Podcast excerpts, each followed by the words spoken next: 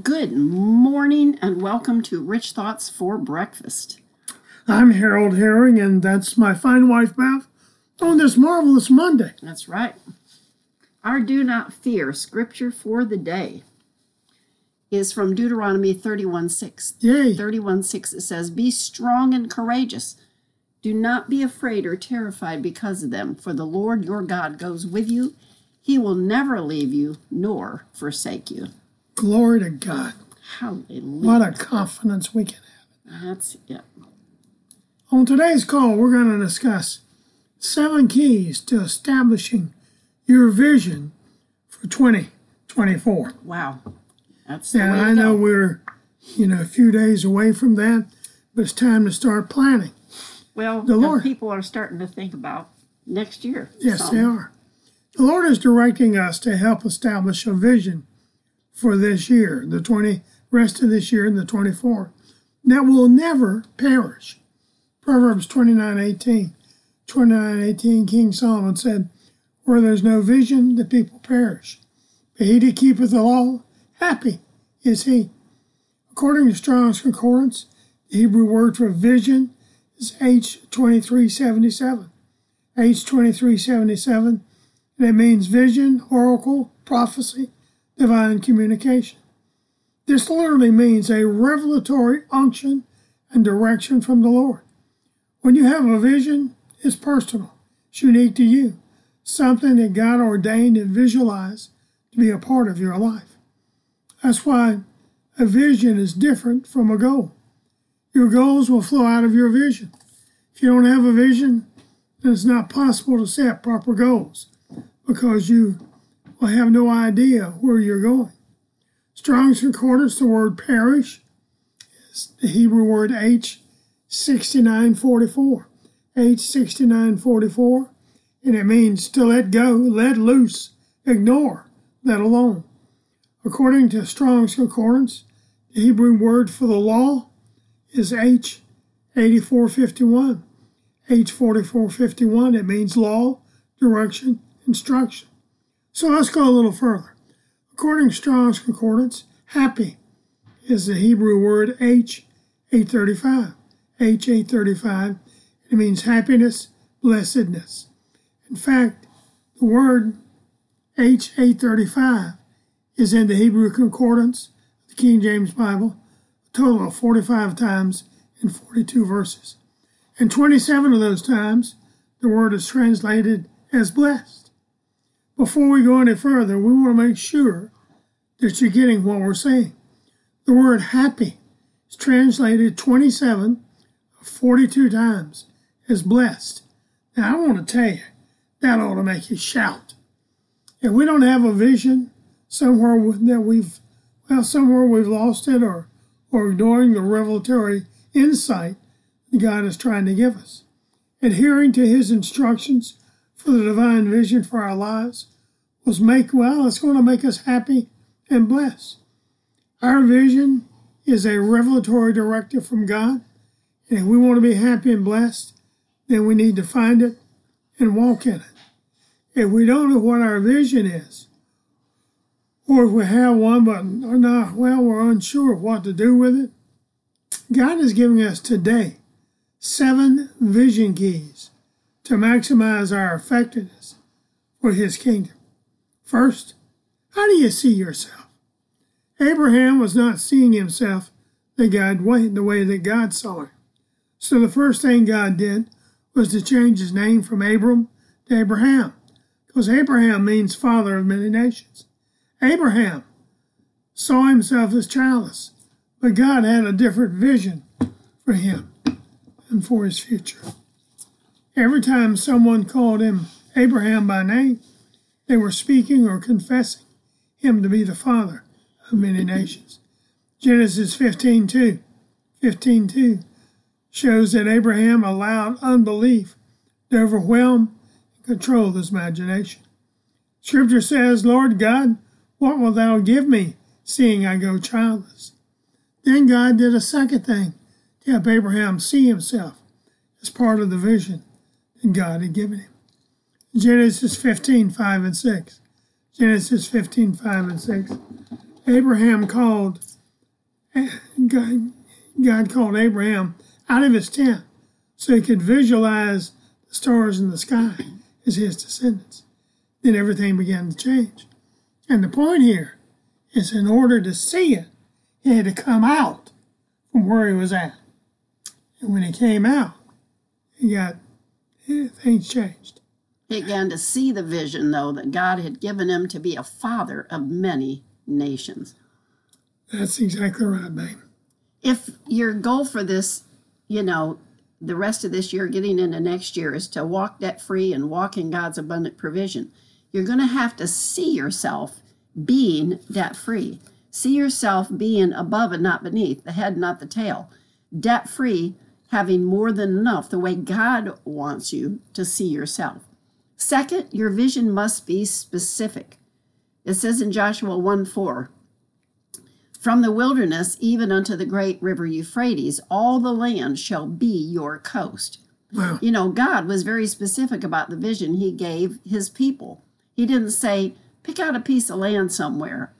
No, he had a choice, hand picked piece of real estate that he was giving them, and he even told them the specific boundaries on which it would border. It's a part of God's divine nature to be specific about visions. Remember, it is the devil's plan for people to get stuck living day to day without direction or purpose, True. without a vision in their lives. Let's get this down in our spirits. Unless we are specific about our visions, we'll never bring forth God's best in our life. Psalm 25:12. Psalm 25:12 Living Bible says, "Where is the man who fears the Lord? God will teach him how to choose the best." Let God help you in that vision. Let him put it together for help.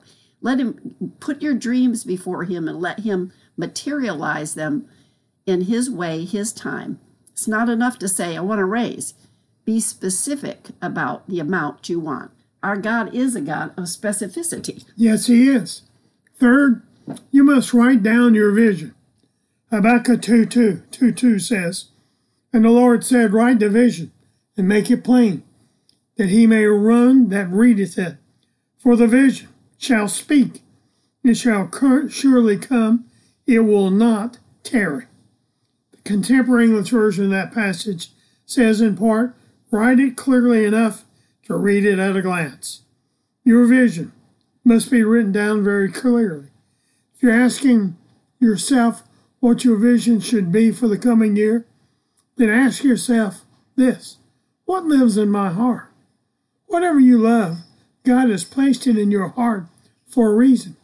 Keep reviewing your vision until you have made it as clear and as precise as you can.